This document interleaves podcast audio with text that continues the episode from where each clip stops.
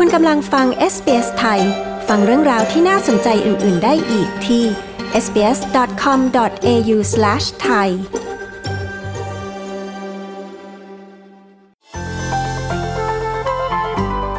สมาคมไทย Australian Association of South Australia แนะนำที่มาและวัตถุประสงค์ของสมาคม พร้อมเผยถึงกิจกรรมหลากหลายที่สมาคมมีตลอดปี เพื่อการสร้างสรรค์สังคมดีๆสำหรับชาวไทยและทุกๆคนในรัฐ South Australia คุณกรุณาลินเลขาสมาคม พูดคุยกับ SBS ไทยในประเด็นเหล่านี้ค่ะ ดิฉัน ปริสุทธ์สดใส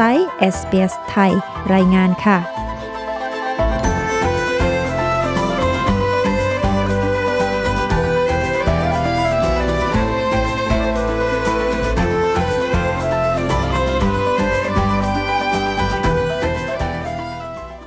วัสดีค่ะ คุณกรุณา สวัสดีค่ะคุณนก สมาคมเนี่ยนะคะ ก่อตั้งมากี่ปีแล้วคะ ตอนนี้มีใครเป็นประธานแล้วก็มีสมาชิกกันสักกี่คนคะ ก็สมาคมคนไทยของเรานะคะ ก่อตั้งมาตั้งแต่ปี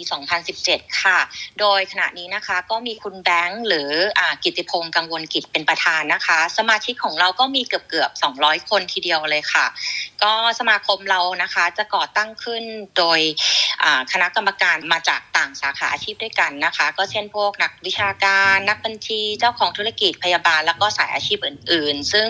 เราก็มีเป้าหมายเดียวกัน ก็คืออยากจะสร้างความสามัคคีในกลุ่มชนชาวไทยนะคะในเซาท์ออสเตรเลีย แล้วก็ช่วยเหลือคนไทยในต่างแดนที่ประสบปัญหา พร้อมทั้งแนะแนว แล้วก็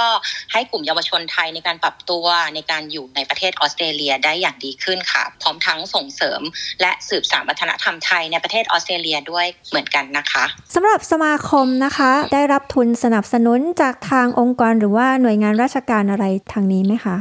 มีค่ะมีค่ะเงินทุนส่วนใหญ่นะคะ ก็จะได้รับจากการสนับสนุนจากทั้งรัฐบาลไทยแล้วก็รัฐบาลออสเตรเลียด้วยกันนะคะ แล้วก็มีทั้งเงินสนับสนุนจากผู้ประกอบการธุรกิจต่างๆนะคะ ที่เข้ามาเป็นสปอนเซอร์ แล้วก็มีกิจกรรมหารายได้ของทางสมาคมที่ทางสมาคมได้จัดขึ้นเองโดยการออกร้านขายหมูปิ้งส้มตำในงานต่างๆค่ะ อันนั้นก็จะเป็นกิจกรรมที่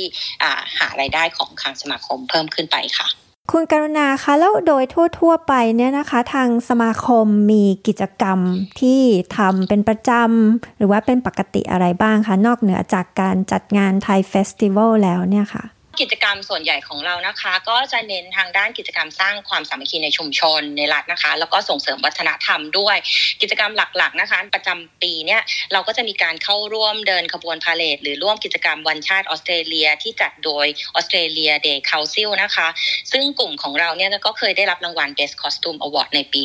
2020 มาแล้วนะคะอนอกจากนั้นก็จะมีจัดงาน ที่เราจัดทุกปีก็คืองาน Thai Festival ที่จะมีในเดือนมีนาคม เรามีกิจกรรมที่หารายได้เสริมออย่างเช่นออกร้านในการขายข้าวเหนียวหมูปิ้งส้มตำนะคะที่เราขึ้นชื่อเลยทีเดียวประจำงาน Lunar Street Party ประจำปีนะคะ แล้วก็งาน Multicultural Festival ด้วย พร้อมทั้งส่งการแสดงรำไทยในงานด้วยนะคะ เพื่อเป็นการแสดงวัฒนธรรม แล้วก็ศิลปะไทยให้ สู่กลุ่มชุมชนอื่น ๆ ให้เป็นที่รู้จักกันค่ะ แล้วก็เราก็จะมีการจัดงานออย่างเช่นวันปิกนิกวันพ่อนะคะ ที่เราจะจัดทุกปีในเดือนธันวาคม แล้วมีการเชิญชวนให้คนไทยทุกคนในเซาท์ออสเตรเลียเนี่ยมาร่วมรับทานอาหารกันนะคะ เพื่อที่จะให้คนไทยได้มารู้จักกันนั่นเองค่ะแล้วก็นอกจากกิจกรรมต่างๆ ที่ทางสมาคมเราได้จัดแล้วนะคะ เราก็จะมี โครงการที่เราทำขึ้นด้วยนะคะ เพื่ออสนับสนุนอย่างเช่น โครงการสนับสนุนทีมฟุตบอลช้างไทย ที่เราส่งเข้าร่วมการแข่งขันในลีกสมัครเล่นของรัฐเซาท์ออสเตรเลียนะคะ เรามีโครงการสอนภาษาไทย โดยเราจะร่วมกับกระทรวงศึกษาธิการ แล้วก็ School of Language นะคะ เพื่อจัดตั้งโครงการนี้ขึ้นมาให้เด็กได้เรียนรู้ภาษาไทยนะคะ แล้วก็มีโครงการสอนลำไทยที่กำลังจะเกิดขึ้นในเร็วๆนี้ค่ะ ช่วงโควิดที่ผ่านมาเนี่ยนะคะ ทางสมาคมก็ได้มีบทบาทในการให้ความช่วยเหลือคนไทยแล้วก็ชุมชนไทยในเซาท์ออสเตรเลียด้วยใช่ไหมคะ ช่วยเล่าให้ฟังหน่อยสิคะอ่าใช่ค่ะก็ในช่วงอ่าระบาดในช่วงแรกๆอะนะคะ ก็จะมีอ่าคนไทยที่ตกงานแล้วก็ขาดรายได้มากมาย พร้อมทั้งกับผู้ประกอบการเช่นร้านอาหารไทยเนี่ยก็จะได้รับผลกระทบเป็นอย่างมากค่ะแล้วก็ ได้ให้บริการช่วยเหลือคนไทยนะคะที่ขาดรายได้ในการติดต่อ Centerlink แล้วก็ขอเงินช่วยเหลือจากทางรัฐบาลนะคะ โดยการให้ข้อมูลข่าวสาร แก่ผู้ประกอบการในการขอเงินช่วยเหลือด้วยเช่นกัน ส่วนสำหรับนักเรียนและนักศึกษาไทยเราก็ได้เป็นตัวกลางในการแจกจ่ายอาหาร แล้วก็เครื่องอุปโภคบริโภคนะคะที่เราได้รับบริจาคมาจากที่ต่างๆนะคะแล้วก็ส่วนในช่วงกลางๆของโควิดนะคะก็เราได้เป็นสื่อกลาง รับข้อมูลข่าวสารจากรัฐบาล และกระจายข้อมูลไปสู่กลุ่มคนไทยในเซาท์ออสเตรเลียด้วยกันค่ะ ส่วนช่วงล่าสุดที่ผ่านมาเนี่ยค่ะสมาคมไทยก็มีการพยายามที่จะจัดกิจกรรมต่างๆ ให้สอดคล้องกับมาตรการป้องกันโควิด -19 นะคะ เพื่อให้คนไทยเนี่ยมีความมั่นใจออกมาใช้ชีวิตกันอย่างปกติแล้วก็ปลอดภัยค่ะ สำหรับการรวมตัวกันเป็นสมาคมอย่างเป็นทางการเนี่ยนะคะ คุณกรนาคิดว่าทำไมถึงน่าจะรวมกันแบบเป็นทางการดีกว่าคะเพราะว่าบางคนอาจจะมองว่ารวมตัวกันหลวมๆอาจจะยุ่งยากน้อยกว่าทำเป็นสมาคมคะค่ะก็จริงอยู่นะคะที่ว่าการรวมกลุ่มกันแบบรวมๆเนี่ยจะมีความยุ่งยากที่น้อยกว่า โดยเฉพาะของเรื่องเอกสารแล้วก็กฎเกณฑ์ข้อบังคับต่างๆนะคะ แต่ว่าการรวมตัวกันอย่างเป็นทางการเนี่ยก็จะเป็นที่ยอมรับมากกว่านะคะ โดยเฉพาะสมาคมที่มีความเข้มแข็ง มีความสามัคคี ก็สามารถที่จะเป็นตัวแทน แล้วก็เป็นกระบอกเสียงในการติดต่อหน่วยงานต่างๆ ของรัฐบาลได้ง่ายขึ้นค่ะ แล้วก็รวดเร็วมากขึ้นนะคะ เนื่องจากสมาคมมีความน่าเชื่อถือ แล้วก็ในอีกอย่างในทางกลับกันนะคะ เมื่อรัฐบาลออสเตรเลีย หรือหน่วยงานต่างๆเนี่ยต้องการที่จะติดต่อกับชุมชนไทย สมาคมก็จะเป็นตัวกลาง แล้วก็เป็นศูนย์กลางในการกระจายข่าวสารได้เป็นอย่างดีเชียวค่ะ ตอนนี้สมาคมมีความต้องการสมาชิกหรือว่าอาสาสมัครไหมคะ แล้วก็ถ้าคุณผู้ฟังสนใจจะเข้าร่วมนี่จะต้องทำยังไงคะ แน่นอนค่ะจากกิจกรรมหลาย ๆ อย่างที่ทางสมาคมได้ทำนะคะ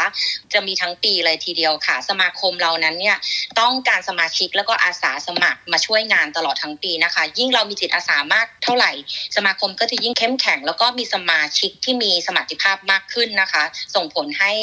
มีความสามารถที่จะแก้ไขปัญหาต่างๆ ช่วยเหลือ แล้วก็พร้อมทั้งผลิตผลงานดีๆ ให้กับชุมชนของไทยได้ค่ะ แล้วก็หากท่านใดสนใจที่จะเข้าร่วม หรืออยากจะเป็นสมาชิกของสมาคมเรานะคะ ก็สามารถติดต่อเราโดยผ่านทางอ่า inbox ในทาง Facebook Page ของทางสมาคมได้เลยค่ะ คุณกรุณาอยากจะฝากสารสั้นๆ ถึงชุมชนไทยใน South Australia เกี่ยวกับสมาคมไหมคะ ค่ะก็อยากจะบอกว่าสมาคมเราไม่ได้จัดตั้งขึ้นมาเพื่อแสวงหาผลกำไรหรือผลประโยชน์ส่วนตัวนะคะ แต่ทำเพื่อประโยชน์ส่วนรวม เรามุ่งหวังที่จะเห็นคนไทยในรัฐเซาท์ออสเตรเลียเนี่ยมีความสามัคคีการรักกันแล้วก็ช่วยเหลือซึ่งกันและกันนะคะ มีชีวิตความเป็นอยู่ที่ดีด้วยค่ะ สมาคมไทยเปิดกว้างเสมอสำหรับผู้ที่มีความรู้ความสามารถแล้วก็อยากจะช่วยเหลือเพื่อนคนไทยด้วยกันนะคะ อยากให้มาร่วมกัน แล้วก็สร้างสารสังคมที่ดี ๆ ในรัฐเซาท์ออสเตรเลียกันค่ะ ขอบคุณค่ะ นั่นก็คือคุณกรุณาลินเลยค่ะสมาคมไทย Australian Association of South Australia ค่ะ